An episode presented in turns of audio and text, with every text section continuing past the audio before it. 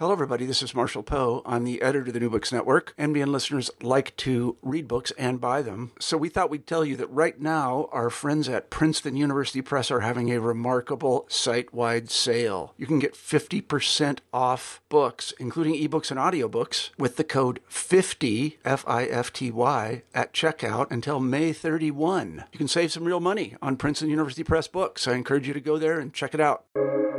Welcome to the New Books Network. Hello, everybody, and welcome back to New Books and East Asian Studies, a podcast channel on the New Books Network. Today, we'll be talking to Professor Clara Han about her new book, Seeing Like a Child Inheriting the Korean War. Clara, welcome to the show. Thank you. Uh, thank you for having me. Oh, yeah, no, thank you so much for being here. I'm really excited to talk about your wonderful book that is so different from any other scholarship that I have seen. Um, and I'm sure the uh, listeners are really excited as well. Um, Clara, I wonder if we can begin the interview with you telling us a little bit about yourself. Uh, sure. Um, so I am Clara Han. I'm an anthropologist. I um, am an associate professor at in the Department of Anthropology at Johns Hopkins University.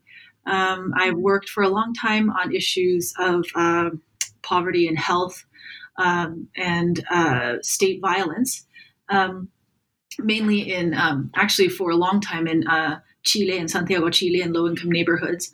Um, and more recently, as you see with the with this publication, uh, seeing like a child, I've I've started to kind of think through questions of uh, violence and subjectivity, um, starting with my own family uh, in the context of Korea. Mm, yeah, and you talk about this uh, in the introduction of your book, how you came to like uh, write seeing like a child. But I wonder whether you could also tell the listeners about how you came uh, to write seeing like a child, which is so different from uh, your previous work. Um, so actually, uh, this book project really um, it didn't really start out as a book project per se. It wasn't hadn't been conceived of as a book project it really started out as a conversation um, with my friend who at the time was a graduate student, actually. Uh, he's now a colleague, um, uh, on uh, really thinking through the memories, uh, the inheritance of, um, or inheritance of familial memories of catastrophe mm-hmm. from his perspective of uh, his grandparents who had been um, survivors of the Holocaust uh, and from my perspective in terms of how it is that I, you know, uh, that our family has, has inherited uh, the catastrophe of the Korean War. Um, and so it became, it was a kind of ongoing conversation that we would have, like chats at having coffee with each other and so forth. And we were invited to uh, give a paper, um, like to um, at a conference about this. We had been talking to other people about this, and so this was our first attempt. Uh, we essentially um, started by writing uh, and just kind of like allowing memories to kind of come to us like a rush uh, on the page, um, and then we would uh, trade these trade our writings with each other and read them, and then have a conversation. And it became this process of writing. Um, you know, allowing um, these memories to rush to the page and then uh, discuss them that became the the basis of of the book. Um, so eventually, I kind of took this forward, this experiment forward um, more fully with um, um, by writing by essentially then writing this book, um, and that's and that's how it kind of started to take shape. So this wasn't something that I thought about um, by myself or um, you know, sitting in front of a desk by myself, but but actually was very much an expression of uh, both my family and also the intellectual community uh, that I'm embedded in. Yeah, mm, yeah, I remember. Yeah, you did write about that in the introduction, and I also thought it was interesting how uh, the foreword is provided by a, a fellow scholar, and uh, I wonder whether you can comment on the uh, importance of these like intellectual communities uh, that you had uh, in graduate school, and then uh, I guess uh, now you're teaching at John Hopkins, so within the academic spaces that you have migrated across. Mm-hmm. Yeah, so I mean, I think that what was, in some ways, what was really interesting um, about this writing this um, this work this is is is this um, the fact that this intellectual community that I am in and try to sustain is very much um, interested in and committed to thinking through or thinking at the if we if you will the margins of the discipline right? Um, and and it's not just i mean and it's really you know so so so in in a sense it actually brings out you know some of the questions around how we think of self knowledge and anthropological knowledge right? Like this is anthropological knowledge simply professionalized knowledge or how do we think about the ways in which um, self knowledge and anthropological knowledge actually are imprinted on each other?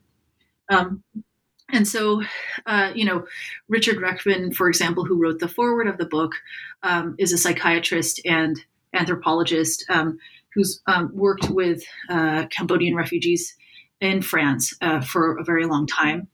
And, and he wrote, uh, he has done a lot of work, uh, not simply on a critique of uh, post traumatic stress disorder, PTSD, or a critique of the discourse of trauma, but rather he tries to get inside what it is um, to inhabit an everyday life that's within um, within death, if you will, like in the in the context of genocide. Um, and so he he he tries to kind of make available that subjective experience that is in excess of um, the categories that uh, disciplinary knowledge makes available. That is either within anthropology or within um, um psychiatry. Um, and and likewise, you know, um, Veena Das, who um, many of us know uh, in the humanities and social sciences, has been really important in, you know, just working with her has been extremely important for my own growth as a scholar and a person in the sense that she does has presented most powerfully to me and to many others but for myself um, how to kind of uh, a, a, way in which we might think of thought as a movement of dissent, and rather than actually um, try to grasp for a super concept in order to kind of put it put experience onto a grid, um, it rather is the movement would really be to have that open curiosity to to actually gain an attentiveness to um, to words, right, to the life and death of words among us, and, and that I think um, you know comes with a lot of methodological challenges. And um, and that it's that's those sets of conversations that in a sense i think um, you know in a way uh, allowed me to receive the experiences in my family um, in ways that i hadn't been able to uh, before so that's why i don't think that there is a very neat you know cut or you know secure boundary between self-knowledge and anthropological knowledge um, I couldn't have written this book without the life that I've had, right? But I wouldn't have been able to have the experience available had I not actually been open to this kind of anthropological knowledge or exposed to it. So, so and and because I have the had the life that I've had, that knowledge also resonates with me, right? So, so it's it's not quite clear to me what the you know you know, it, it, I think, I think that there's these ways in which self knowledge and anthropological knowledge are imprinted on each other. Mm-hmm. Yeah, exactly. And you talk about that with uh, you know perspective of a child as well. When you criticize how I is often seen as a fully formed like person with you know the categories of the war and history that is really defined that informs anthropological practices um so you criticize that in your book which i thought was just very uh, beautifully put um but I wondered um, because yeah, I was thinking about that uh, with you know my work as well, and uh, I found it very inspiring. Like, uh, what was the process like for you to you know try to like recover this voice of the child without um, you know recoursing to the neat narratives of like adulthood and you know like the preset categories that the scholarship really relies on. Mm-hmm. Um, yeah, I, I, think that it was. It's really a question of, you know, for myself, it was really a question of having a fidelity to the memory. Um, and so, you know, it's so. For example, I mean, I would give like there's like examples, like right. It, for example, I could tell you like you know, I remember when I was being tested for. Um, for, for the, they, would give these IQ tests to children at that time, and so I was being tested in order to figure out what grade I would be placed in. Um, and you know an adult might relate it in terms of like for an adult memory of that child you know it's like oh well and then you know i was tested and i was put into this room and they were giving me these standardized tests. But you know as a child i didn't know what a standardized test was right? Like that category standardized test did not even exist to me yet. Like standardization did not exist to me yet. So it you know it you know so if i were to actually stay true to that particular memory it would be you know describing the i mean what i see in my mind for example is that the boots of the of the test of the woman who was testing me like these she had these brown boots big big brown, brown brown boots and then she kept staring out the window and saying and she would say tell me the difference between a brick house and a wood house. And I said, I don't, uh, and I was, I think, just waffling. She's like, and then she would just repeat, and she just stares out the window and says, a brick house or a wood house. You know? and so you just, it's like, uh, um, so it's, it's that kind of description, right? Of these impressions, you know, that is not necessarily one that you're to, and, and what does that tell you? That kind of, that detail, right? The, what the child kind of remembers. You know, I can actually, for example, even what uh, what my daughter would describe. It's very interesting to see how, like, only in the last maybe I would say month or two, uh, she's four now. Has she really mass in some ways clearly absorbed narrative form? Like this happened, then this, then this happened, then this, like in re- relating a story, right?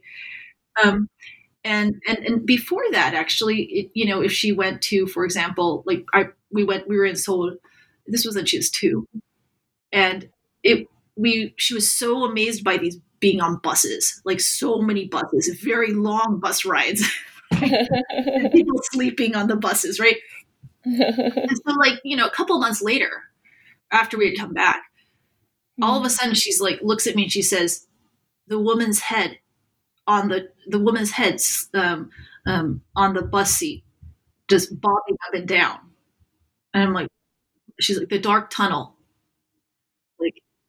and and I said what like, and it was just kind of like whoa. But the reason I could understand what she was saying was because I actually had a much larger world with her. I share I share the world with her, right?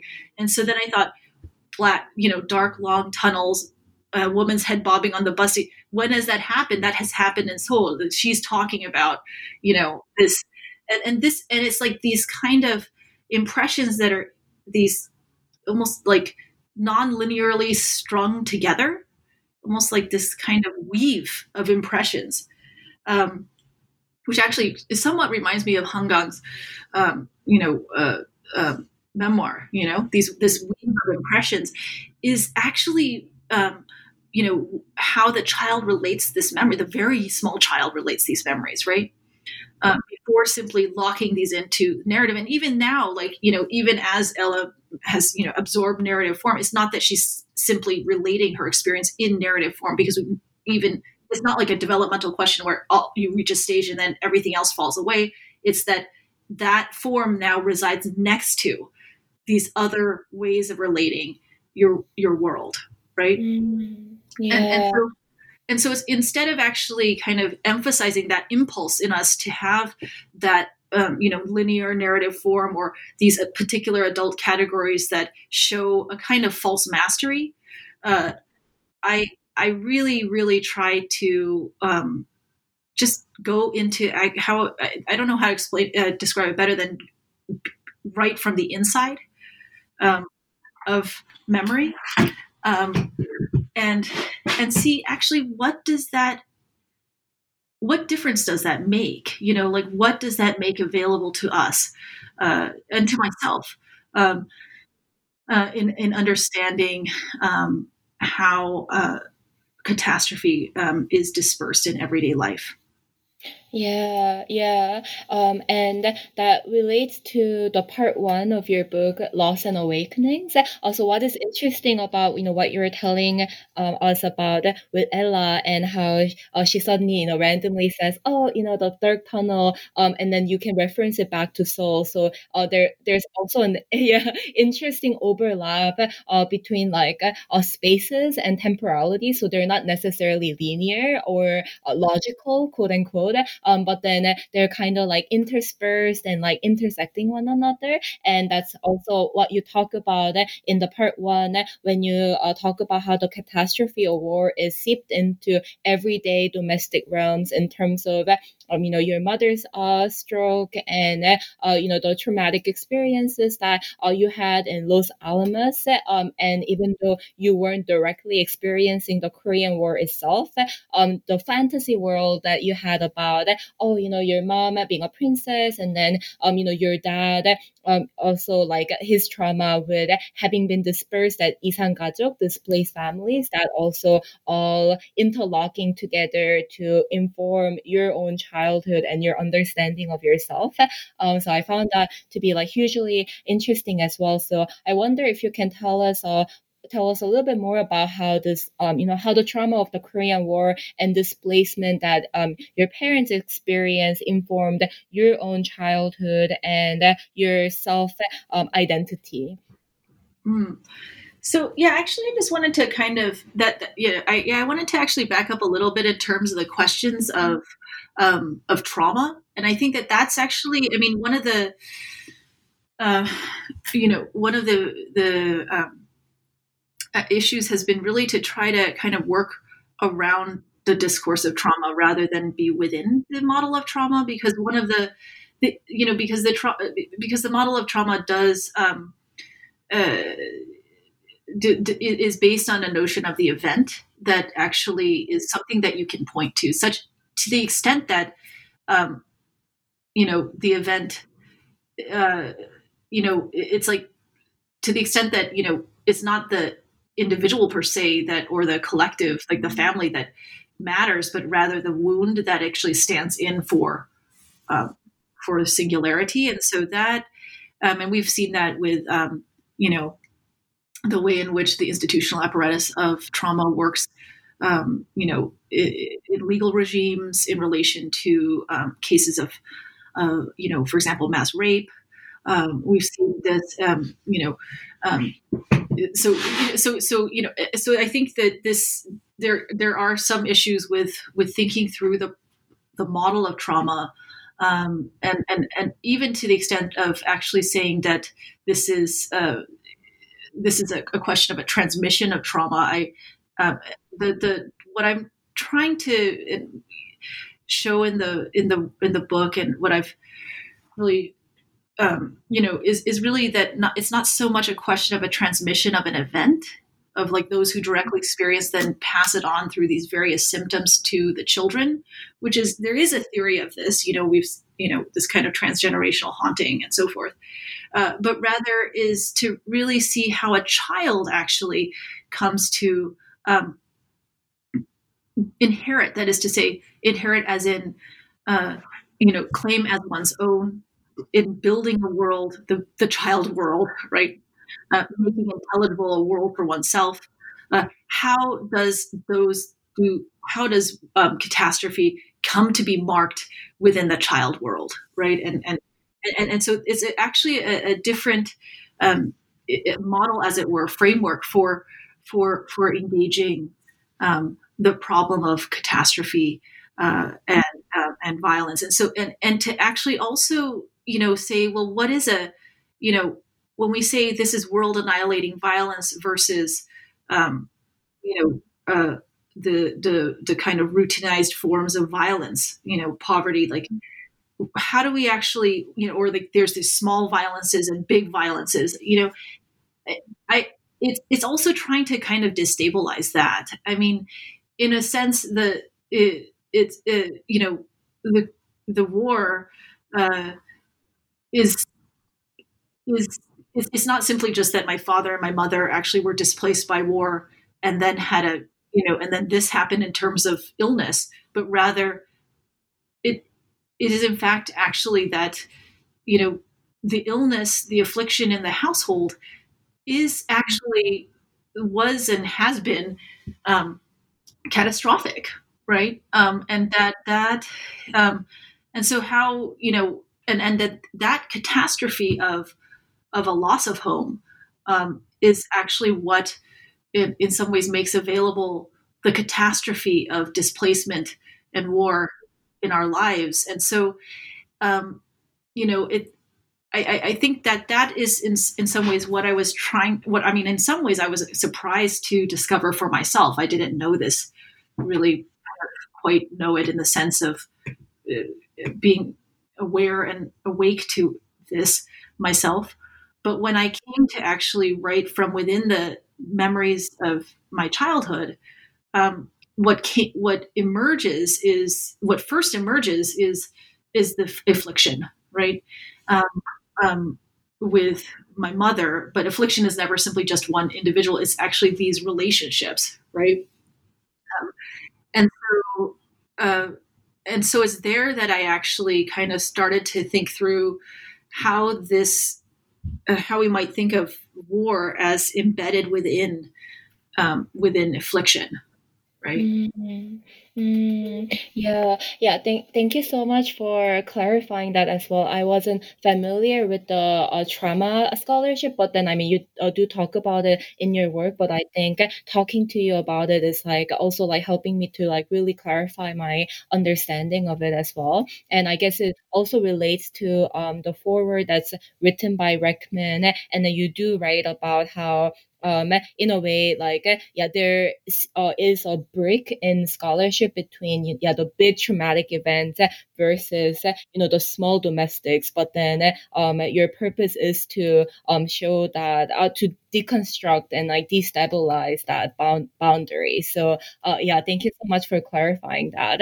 And that actually leads me to uh, the next question, uh, which is I think it's like very related because you criticize uh, the theory on racial melancholia as an insufficient concept uh, because um, in a way it does it doesn't reject the dominant narrative of you know the racialized like you know wanting to assimilate and um provides like a presents like a very singular like one-sided portrayal of um the racialized like uh you know always wanting to be uh like within uh, this dominant. And uh, you show with your example of your dad and how he rejects Korea as a country and uh, in a way like how for him um, he wanted to be like uh like assimilated and uh, it wasn't it didn't fit into this like concept of racial melancholia. And um you also says that you know uh, you can see it rather as a labor of stealing rather than transmission um uh, and then um how you can recreate uh your voice through i guess like this like uh, creative like processes of uh, like appropriation and also reception and uh, recreation through like diverse languages that have that you have at your disposal. So um, I, I, feel like I didn't explain it uh, as clearly as you have done in your book, but can you actually tell us more about uh, you know how you came to like uh, understand um, uh, this in terms of like language um, and how you are kind of criticize you're criticizing this notion of like I guess like nostalgia, like uh, home root country, and yeah, racial melancholia. Mm-hmm. Mm. Yeah, I mean, the, the, the I, I, mean, I guess my issue, uh, my my concerns with around racial melancholia. Um, I mean, it's not it, is is for example when you look at the the actual case studies, right? Um, and you know, one of the issues that I think I tried to point out in the book is that um, there is a, a, certain violence when that happens when uh, you know the the when the U.S. racial when U.S. racial politics becomes the dominant politics uh, by which to understand um, you know the the familial memories or uh, you know um, you know the, the madness that comes with migration. Uh, that um, and I I I think that what that can do. I mean, I understand the critique here. I understand the um, the the the, the critique of the uh, of the of this coercion of whiteness, which I, I, I, in some sense also do agree with that there is a coercion of whiteness, right?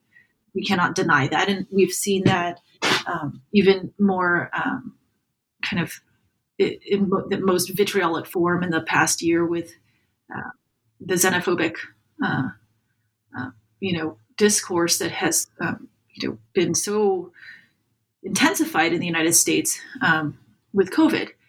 Uh, but um, but I think that you know when it when we're it, if I were to have a fidelity to the Korean War, right, um, and to my parents, right, um, I couldn't simply just say that the issue here uh, is one in which they're being uh, forced to assimilate and they're attempting to secure whiteness and thus i'm trying to secure whiteness and thus failing at securing whiteness. It's not that right? I mean clearly there are racial politics involved uh, in the united states and I, it's not that i'm immune to them and my family hasn't been either um, but um, that framework uh, really does tend to suppress the politics within uh, within Korea, right?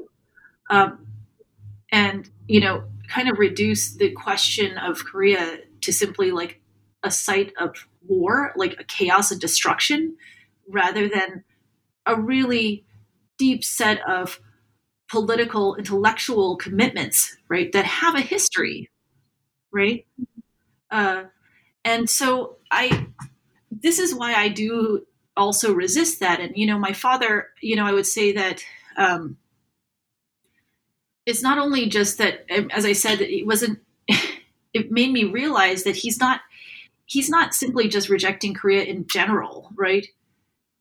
He, it's, he actually hates Korea, right? But he hates it because they, we, because there's no way to be Korean today without being a North Korean or a South Korean. And that is what he doesn't want to have to acknowledge, you know?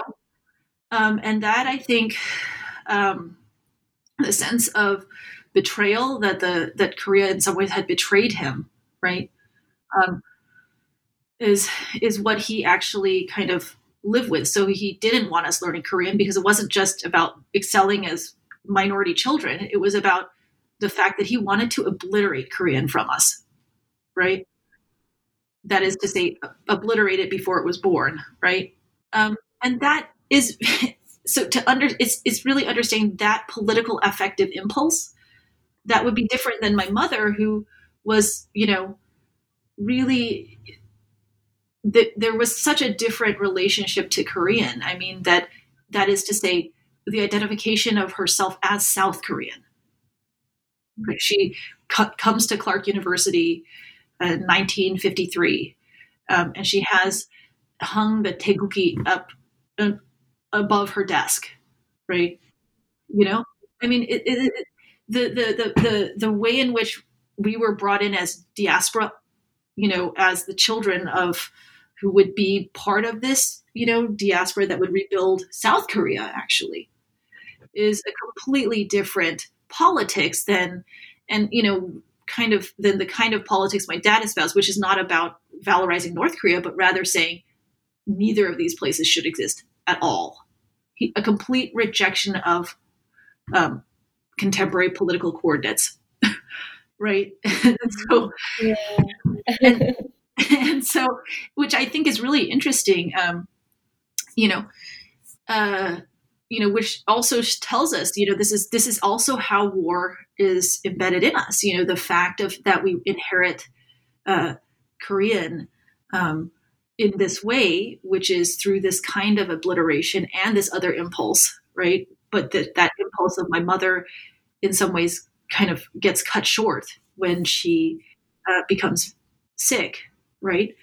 Um, that we simply this is this is you know this is this is how we might we might say that i inherited korean um, and so the picture of language here and also this is one way in which I might say I learned English, right? Mm-hmm. because this was in fact um, what um, this uh, the fact that we might, you know, we weren't allowed to. I mean, my parents didn't speak um, Korean to us in the household, even though my mother would have found it so much more comfortable to speak Korean uh, to us. Um, like, this is a way in which we learn English, right? And um, and so, in a way, it's to say that this, you know, the picture of language here is not one in which um, it's this this kind of simple. Um, accruing of linguistic abilities, right? Like, or thinking of language as simply linguistic, right? It's rather when you know language in terms of how we understand how like words and how words and things come to meet each other. It's coming to learn what it is to be in a world, right? Um, and so, and so that's actually um, um, what I was trying to kind of uh, get at in terms of, of, of, or kind of discover in terms of of, of language. And and and and, and that would actually um, and then it's it's there that you know this question of finding one's voice which i mean in the sense of uh, this is uh, where i think you know stanley cavell's work is really helpful um, that is actually you know you might be born with uh, you know what he calls your mother tongue right?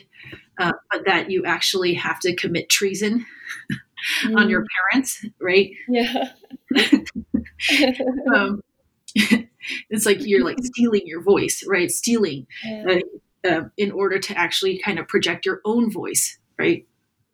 And it's that actually that I kind of found that in, in a way it's also the fact of my my having my labor of learning uh, in some ways also the linguistic capacity of korean right which is also the fact that i even do labor in that where which was a which you know, initially my dad had, you know, my father completely just thought was bizarre, right? But now is, you know, um, it had it it in a way it actually has allowed him to have a, a home when actually uh, like word retrieval for him is very difficult now so if he can speak it in he speak if the word comes in korean i still know what he's saying you know, and it would just be one word, right? But at least I'm able. There is a, an ability to to be understood, right? So it's it. it I think that you know, um, yeah. So it's this question of like finding one's voice in terms of, uh, not in terms of uh, simply of just linguistically learning Korean or any language per se, but rather that one has to actually then, you know, come to, you know, one has to in some ways commit treason on the parents right? And actually find a way to actually um, uh, you know kind of claim one's voice through that. So it's this question of recreate this is how culture essentially is animated right? Because because we actually have to project our own desires right in our in in through our words right?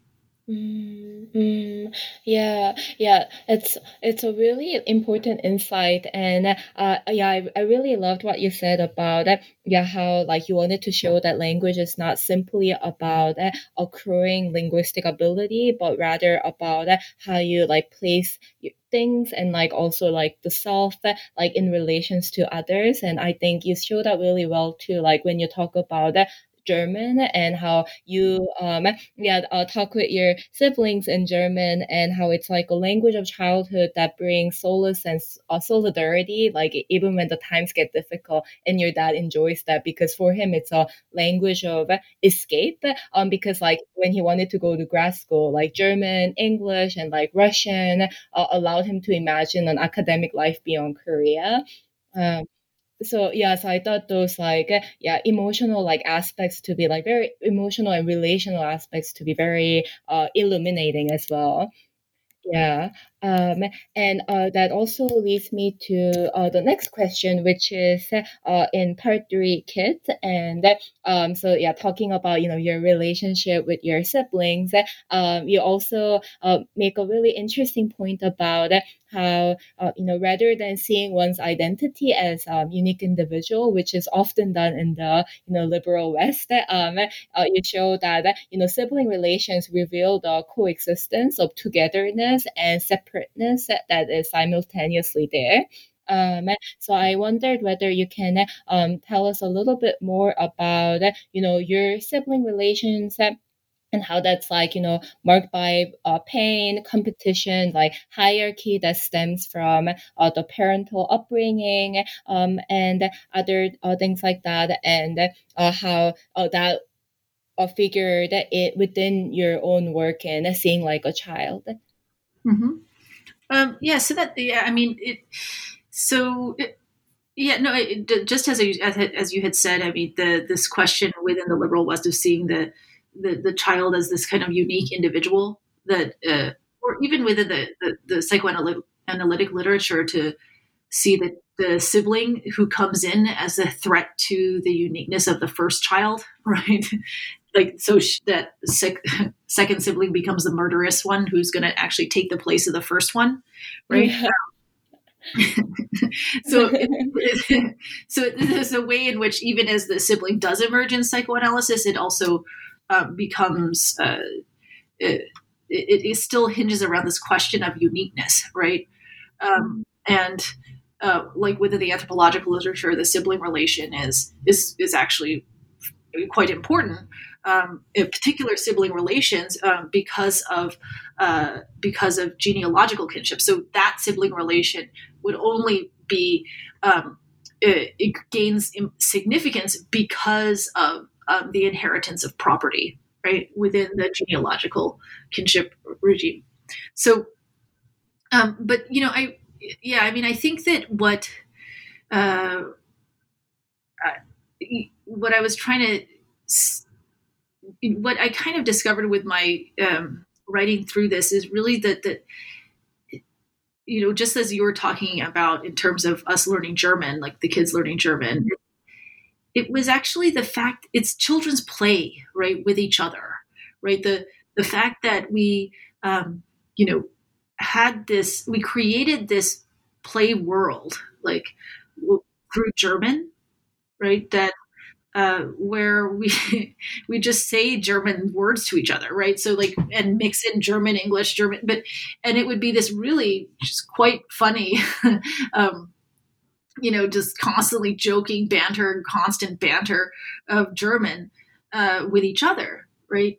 And it's that that actually is not simply, it doesn't fit within the legal regime of inheritance of property, right? It's not a question of like the subsumption of the unique individual by the sibling and, you know, this kind of, but rather like, well, what is actually created through this, through this play? It's a, it's, it is um, a different world. And it actually, in, in, in a way, I started to think of it as one that in fact animated it kind of gave life to our domestic when our domestic was so was a dying space.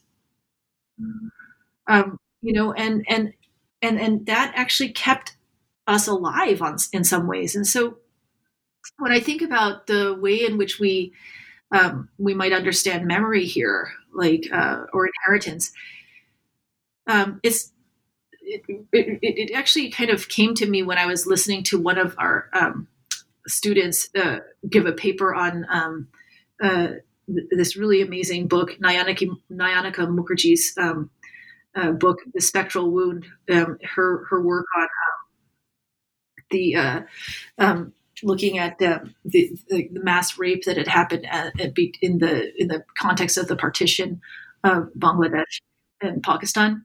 Um, and and um, and actually, so um, you know, Swayam Bagaria had given this very nice paper, it's since been published, um, on really asking like, well, maybe it's not a question of, you know, um, like who inherits this, right? Who inherits this event? But maybe it, it, the question is is um, you know how is it that words bear memory? Do words themselves become encrusted with experience? so and and that actually was like oh my gosh like hearing that actually made me realize that what i had been writing at the time wasn't so much a question of who is inheriting um, you know this this violence or this catastrophe but rather um, you know as if one would be deemed to actually write the book on this but rather that actually um, like what inherits uh, memory. Like and that can it be that german in a way for our household um, came to be the link like that those german words for ourselves. I'm not saying in a general sense or abstractly but i'm saying for ourselves um, came to be encrusted with the experience of affliction. And it is in saying these words right that you know that actually um, and we continue to use these words amongst ourselves now right that bear witness to that history right it's the words that are bearing the witness right and and and, and that i think um, was was just such a like actually kind of quite amazing um, um, like insight that I felt kind of immersed in just in this milieu of writing um, and just being in conversation with others. So that that that was the first one. It's like, oh wow, this is this is what inherits. This is a question of words actually bearing witness. Um, the um, the second was actually, you know, this kind of goes back to this discussion of um, self knowledge and anthropological knowledge, and um, which is around this question of separateness. And I've I've actually thought through the question of separateness within my own within my my research, um, uh, other research that you know um, in, in, in Santiago and around um, how do we think through care uh, in the context of you know multiple um, persistent crises um, situations in which, for example, um, you know, you have the, a woman, you know, maybe the, the, the main kind of the one who has like the, the stable job and in a very large network of, of kin. Um, and so she she's responsible both for her own household, but also her sisters, and her, she's constantly putting out fires everywhere else, right? And how do we actually think about this question of separateness in the context in which everyone is actually, um, you know, kind of you know dependent on you right and um, and and and but you know i think that what and when is it that you're actually you can't help anymore right and so this is i think you know the, the this dawning of separateness or we might say um, really happens um, you know as i'm writing you know is is it, within the writing is is with my with my twin brother right where i describe how it is that I mean, these are the most quotidian of things, right? It's like the most quotidian scene in which, you know, you know, I my brother is like not able to write his college essay. He's just really just blocked, you know. And I'm like shaking him, right? And I think, and I'm thinking to myself, just like write anything, you know, like we need to get out of this madness. Write anything, and it's and it's like there's nothing that I can do like absolutely nothing that I can do to make it such that the words live in my brother again, right? And it was this kind of uh, just feeling of utter like that I that I'm actually helpless. Like this is not just um, you know a question of ignorance, or it's not just a question of you know defiance or just like frustration. It's just like actually there's nothing more I can do, right? And uh, and, and, that but that's there's always that question it's never simply just a settled question you know issue like no there's nothing more you can do it's, that's the problem it's like you don't know right and so i think it's this question of um, this this dawning of separateness actually is, you know I, I think it kind of emerges to me um, you know i think with most clearly in this in the book and with my twin brother and, and also with my sister right? Um, but I think that I don't I don't think I had a way of really quite understanding that uh, or being aware uh, awake to it, if you will, had I not actually been as I again has I had I not actually been reading and engaging with these questions of separateness in my research in Chile and in the wider discussion, like for example with Veena Das's work um, around um, and Stanley Cavell's work on on, on, on, on um, you know finite responsibility, right? So so it's it it's just it's like when you read something and you re- you realize like whoa like this is like a moment in which the anthropological work like this writing actually has the power to actually reveal aspects of your own life to yourself right? And, and that i thought was really um, quite interesting. So yeah Mm, yeah, that's really interesting, and that actually reminds me of Have you read On My Martukso like by Park So. I think in mm-hmm. English t- uh, translation is Mother's Stake by Park mm-hmm. So. Mm-hmm. Mm-hmm. Uh, yeah, mm-hmm. yeah, uh, yeah. As you were, um, you know, uh, talking about it, uh, I uh, it really reminded me of uh, how like in the first two ch- uh, two like pages, uh, like Park Wan-seo's like mother figure. So she later uh, goes on to take care of her mother, but then right now, like her daughter almost dies from a fire.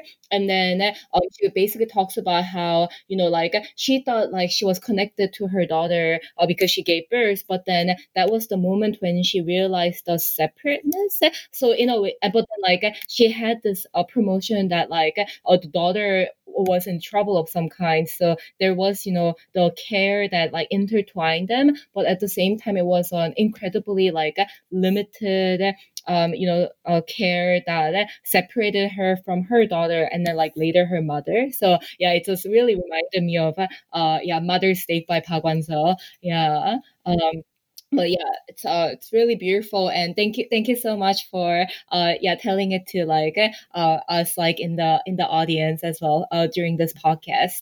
And uh, yeah, speaking of uh, care, uh, I actually did like I actually did research on um, domestic work and uh, care work uh, as a master student. So I was uh, particularly like intrigued by your relationship with your sister and um, yeah and uh, especially uh, how you talked about lethality of care and how this you know was gendered within your family but also your fear of reproduction as well like and how your sister also um, experienced the same thing uh, that you know if you uh, give birth, then uh, in a way like your uh, existence will be erased, and how you loved your sister really intensely, and then you talked about this too just now about you know like how you like really care for each other, and it's like a consuming care, but then at the same time there is this fear of uh, this obliterating your existence.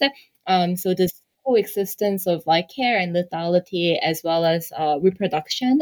Um, so I actually wondered whether uh, you could tell us uh, more about that because I found that to be really fascinating part of your book. Mm-hmm.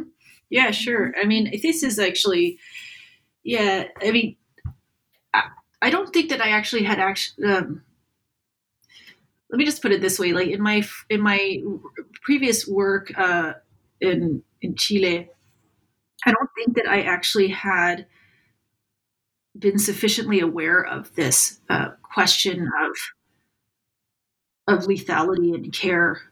Um, I mean, and it, care is actually. I mean, so you know, we might think of care in terms of um, like this attentiveness, right, to others, right, or the fact that you know uh, the feminist theorist of care who would say, well, we're all interdependent, right? You know, we have to acknowledge that kind of that interdependence, right?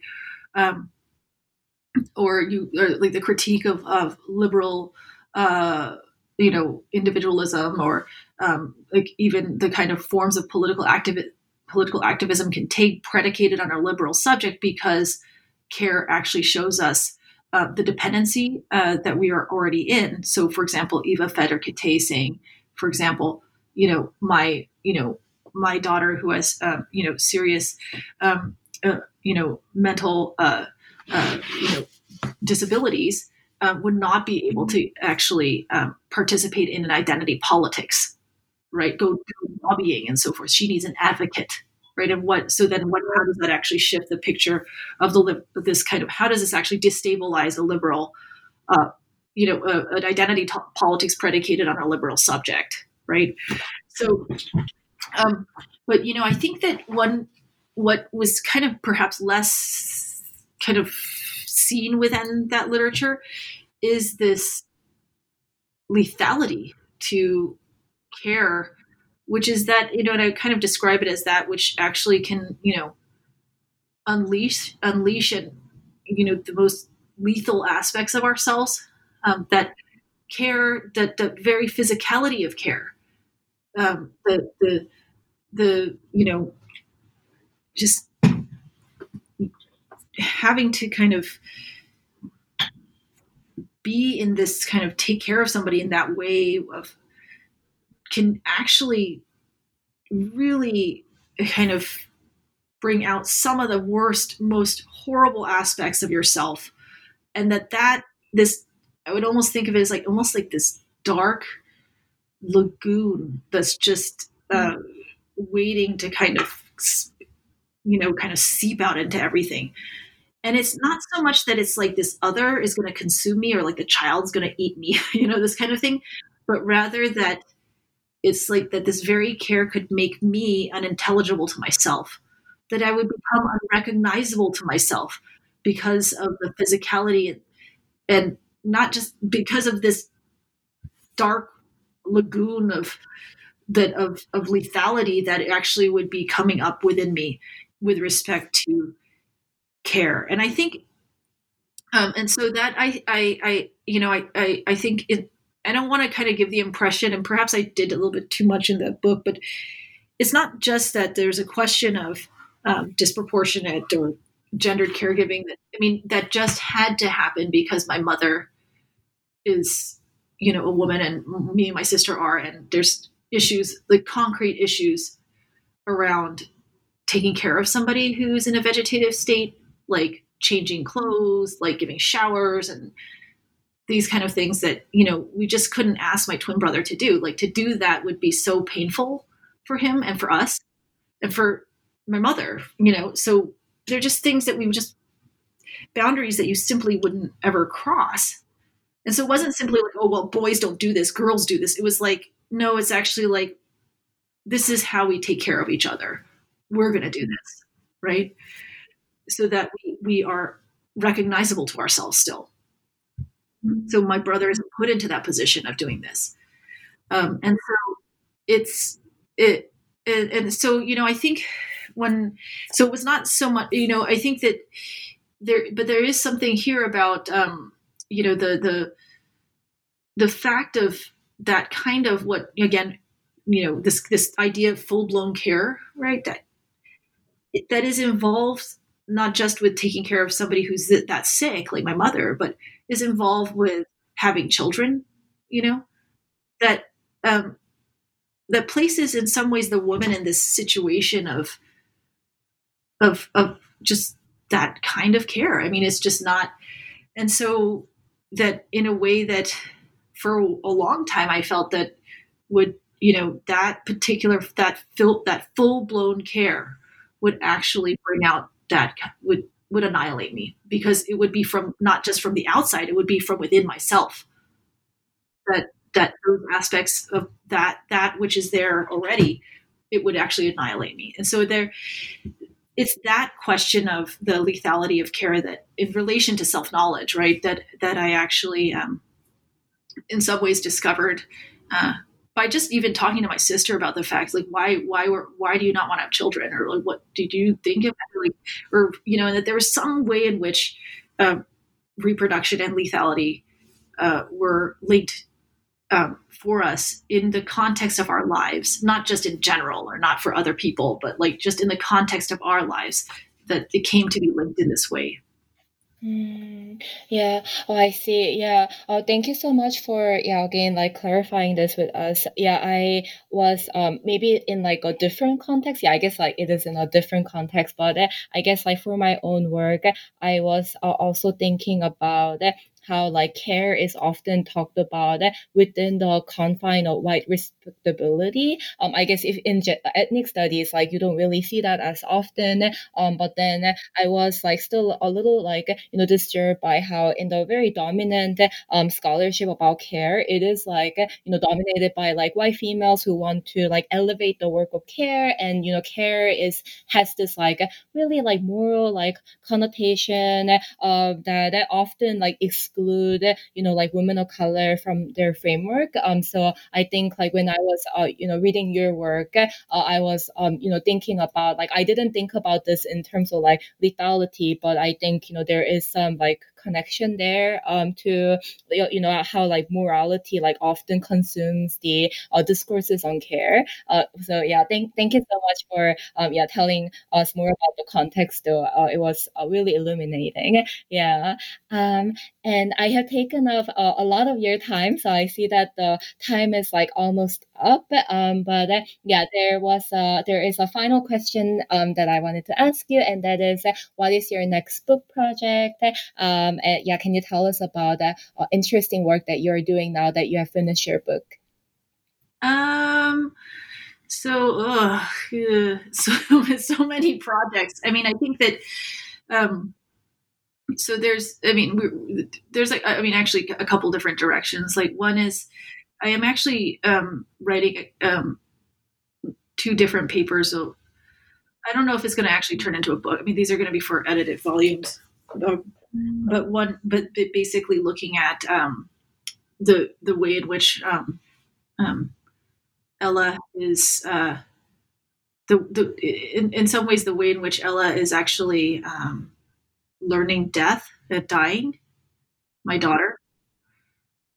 Um, and so I just uh, so and, and also to kind of really get us to rethink um, dementia and the discussion around dementia in um, in anthropology and kind of more broadly in the humanities um, as not one that isn't simply just a question of um, you know memory and recognition and so forth, you know, but what it is actually have, you know, be in dementia, like all of us, be in dementia in the sense of a, you know, we might think of it more as a terminal disease in which like all of all of your bodily functions actually deteriorate. So you you completely um, kind of unravel. Um, and what it is for ella to actually um, learn this.